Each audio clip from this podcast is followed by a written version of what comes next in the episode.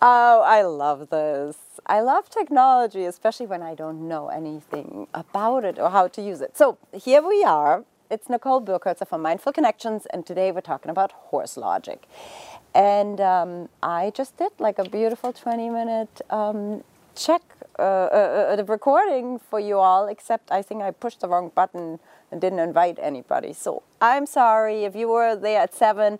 Well, I just posted the video that I made, but um, and now I see you guys coming in. Ah! All right, so sorry. This is my first time and this is very exciting, but it's a little frustrating when you don't really know how to do it and you can't really try this kind of stuff um, without being live. And here we are. Okay, so thank you. And now I see people are there Christine and Kelly and Claudine. Yay! Love it. So here's the thing what I want to talk about today is why horses spook. And everybody would be like, oh, of course, they get scared about something. But there is a little bit of a deeper meaning actually to it, which I didn't realize. Um, and a horse recently shared a little bit of his insights with me, and that was really exciting. But before I get into this, I want to um, introduce you to who's with me here. And let's see if the light works. But do you want to say hi, Sammy? We have our David. Move over a little bit so the light is. Sammy, why don't you want to say hi to the people? Come here. Oh my God. So I don't know if you can see her horns, but she doesn't want to say hi she's sometimes a little shy. And the other one I have here is Miss Shana. Hey Shana, you want to say hi? Hi. Can you hear her? Isn't this the best sound ever? Hey, especially on a late winter night. And then Cutter's over there. He was just taking a little um, drink. Come on, Cutter. You want to say hi? Come on, baby. Cutter our Palomino quarter horse. Come here, baby. Oh, good boy. You want to say hi to the people? Yep, and there he walks by. They're having actually dinner right now while I'm talking. So, here's the deal. A few, it's actually probably now a month and a half ago, a woman called me for an animal communication session and she um, said, My horse is like the best trail horse, and I don't know what happened to him, but um, we had a really rough ride the other day. Um, she went out with her friends on the trail with her um, with a group that she always goes out on out with, and when she after she tacked him up and she stepped on the mounting block, the horse rapidly went backwards, and she had a really hard time getting on. And so it took a little while. Eventually, she did mount up. She said, but the entire ride he was really kind of intense and a little too forward and i don't know what was going on because he's so good usually and so i said oh let's see what duke has to say and this is the fun part in this um, when i do these animal communication sessions because horses or animals in general they always have these great one liners he goes sometimes we get surprised on the trailer and i went like well, what do you mean by that get surprised there's, by the way, a big horse butt sticking, putting his butt into my back. So I said, What do you mean surprised? And then he gave me the impression of that, you know, they're in this tight space, of course, they can't move their feet. And um, he would all of a sudden go, Whoa, like this, because something loud goes by. And um, then I filled in like, well, yeah, if all of a sudden a motorcycle drives by or, you know, a big truck with Jake brakes, um, Nancy, there, Nancy is here. I love it. Nancy is like my idol. She's always on Facebook Live and I always watch it and I'm, I don't know yet how to do this. So Nancy, give me feedback after. So anyway, so um, he said, uh, this big noise happens and it puts a jolt through his body and because he's in this tight space and he can't move his feet and he can't do anything about it, he comes off the trailer and is really jacked up. And so um, now he gets tight to the trailer, right? And the person starts brushing and tacking up and doing um, all kinds of uh, stuff to get ready, and most likely is a little chit chatty with her friends. And by the time they get to the mounting block, the horse is like, my God, don't get on, don't get on, don't get on, because I'm not safe. I'm really not safe. And so, hey, Donna, watching from Florida. I love it. I can't believe I can actually read this without my glasses right now. So um, the horse is now all jacked up, and actually by backing up from the mounting block says, don't get on because I'm really not safe for you. And then the ride is a struggle, and you know we try to rein him in, ha ha ha, but often that doesn't work. So I said to him, How would your person know, Duke, that you are in that predicament? And um, Carrie, I love it that you're here. And so I, um, he said, Oh, it's very easy. You can see it in my eye. kind of like, duh. And I'm like, Oh. And he's right, right?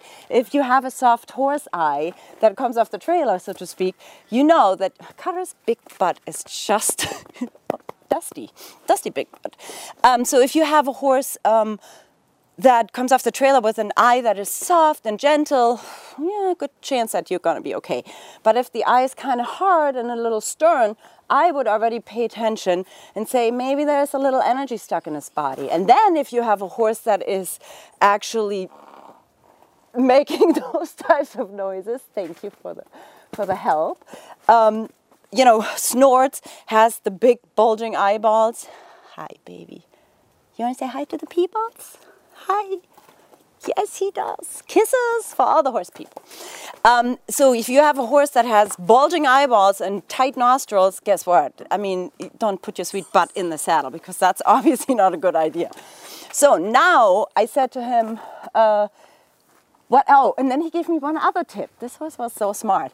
He said also when the person starts putting the blanket or the, the saddle pad or something on he would give a flinch. Kind of like the fly switch you know the little um, carol beeler i'm so i feel so bad because i'm i cannot focus. I'm such a being in the now person that i have so like I'm focusing already on myself, on staying safe and bringing the message across, and then trying to look down there. I mean, talk about multitasking. That is so not what I usually do, but it's kind of a fun new experience.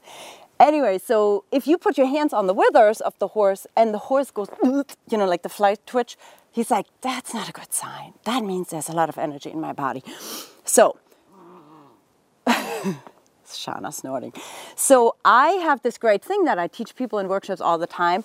Put, and I'm gonna try, Cutter, let me see if I can show people this. So if you're good, so, ah, oh, he's so in such a good position, right in the light. So uh, what, uh, what I do is usually, I, when the horse, Cutter, stay here.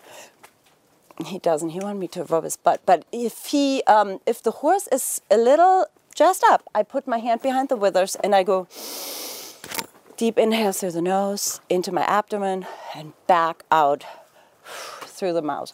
Mouth, which is, you know, I call it always the yoga breath. For anybody here that is a yoga person, you probably know. Um, so then we take a couple of deep breaths, and within uh, a few moments, usually, horses um, immediately go drop the head relax, maybe shake their head, shake their body. Patricia, I see you. Hi. Um, so they they kind of relax and they just go, oh, thank you. Let go of a lot there. And that's the sign that there was relaxation and that the nervous system is going back to a more relaxed state. And then I can put my saddle pad down and my saddle and myself on the horse. All right. So now, um, ideally, what I would suggest is, especially now we're coming to the chakra balance part, when I leave, if I left my house uh, with these horses, and especially in the winter, where I go often, uh, and not where I go, but where people, you know, when they go on trail rides um, in the winter, um, the horse seems always a little more jazzed up anyway what I found out is a lot of times that has something to do with the weather overnight. And if you've ever stayed with a horse in a barn at night, it's spooky. It's actually a little freaky. Um, and we have a metal roof on our um, barn, and we had one super stormy night here and I wanted to check up on the horses and I was in the corner of the barn like, oh my God, this is like, it feels like we're taking off any minute here. So imagine a horse, a prey animal, a flight animal. When you come to the barn and your horse is kind of uppity in the morning, there was probably something going on in the night. Coyotes howling, wind, uh, howling around the corners, um, a quick cold spell, which the horses, you know, immediately try to warm themselves up and get more tense. So before you go out on a trail, I do a chakra balance. And of course, we don't have time right now to, to do a whole chakra balance here, but I have a video actually on YouTube. It's free. So just Google Mindful Connections Chakra Balance and I take you through it. It's a very basic foundational um, thing that anybody can do.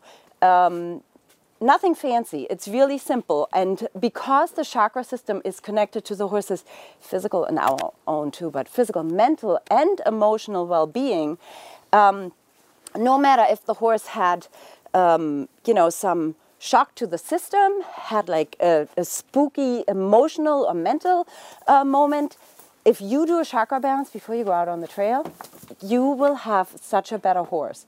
And then if you happen to go uh, on a trailer with them, or if your horse goes on the trailer and you unload them, then you might not want to do a whole chakra balance in front of your friends. and um, it's probably also not no longer necessary. But what you can do is do the little hand behind the withers and then take a few breaths. And the key piece to this is really that in that moment you show up. Because if you stop for a moment chit chatting, hanging out, you know, getting excited, talking with friends, uh, thank you, Carrie, I love you. Um, if you do that, guess what? You're in the now. And that's what I teach all the time, right? Meet your horse in the now. That moment of connection where you take three, four deep breaths, ground yourself, and you are just paying attention to your horse, your horse is like, You're with me, mm, mm, mm. I see you, you see me, and your ride will be so different. Now, in my other video that I didn't put live, um, Shana actually showed me something, little teacher girl in the background here. Um, she, I wanted to demonstrate to put your hand on the withers, and she kept walking away, and I'm like, oh, I guess she doesn't want to do this right now here. Um, no, not true. She's so smart. She kept walking forward so that my hand actually landed on her butt. And the butt, and let me see, Kara, can I just show people? So when we go to his butt, the root chakra is right here where the, um, can you see this? Yeah, right here, where the dock of the tail comes into the, into the back. And guess what? It's called root chakra for a reason because that's where we, when our root chakra is grounded, we're balanced. And so Shana, as an Arabian, is a lighter, a hot blooded breed. Lighter, I mean by like carrying herself lighter, not like a draft horse who's more grounded and connected, like a quarter horse often can be, a warm blood can be. She is um, light in her feet, and so everything makes her get like faster and higher and sooner and, and uh, more intense. So she always asked me to go to her root chakra because that's the chakra that is most often out of balance. And she pretty much asks me that almost every day. So there's actually a cartoon in my book that she inspired where I, in, at the beginning when we, you know, when I had her, knew I would always brush her from the front to the back and she would always move forward and be like, touch my butt. And I'm like, uh, I gotta brush your neck first. We brush from the front to the back, girl. And she would be like, brush my butt. And finally I was like, why am I stuck on this goofy thing? Like, that's how we do it. If she's telling me she wants something a little different, why not start at the back? I don't care. And so I usually start with the tail. I brush her tail. And the moment I start there, she goes, and then all of a sudden she invites me and says, Oh, why don't you come to the face? Now we can talk, now we can connect. Because she is grounded and she's available because a horse that is unbalanced and ungrounded is not even available. They're in flight fight mode um, or freeze mode. And so it's hard to connect with them. But if you listen to them, so again, if your horse comes off the trailer, and you put your hand there and your hand, horse goes, don't put it behind the withers, put it right in the middle where the solar plexus is or where um, the root chakra is listen to your horse. They are so smart. They know what they're talking about.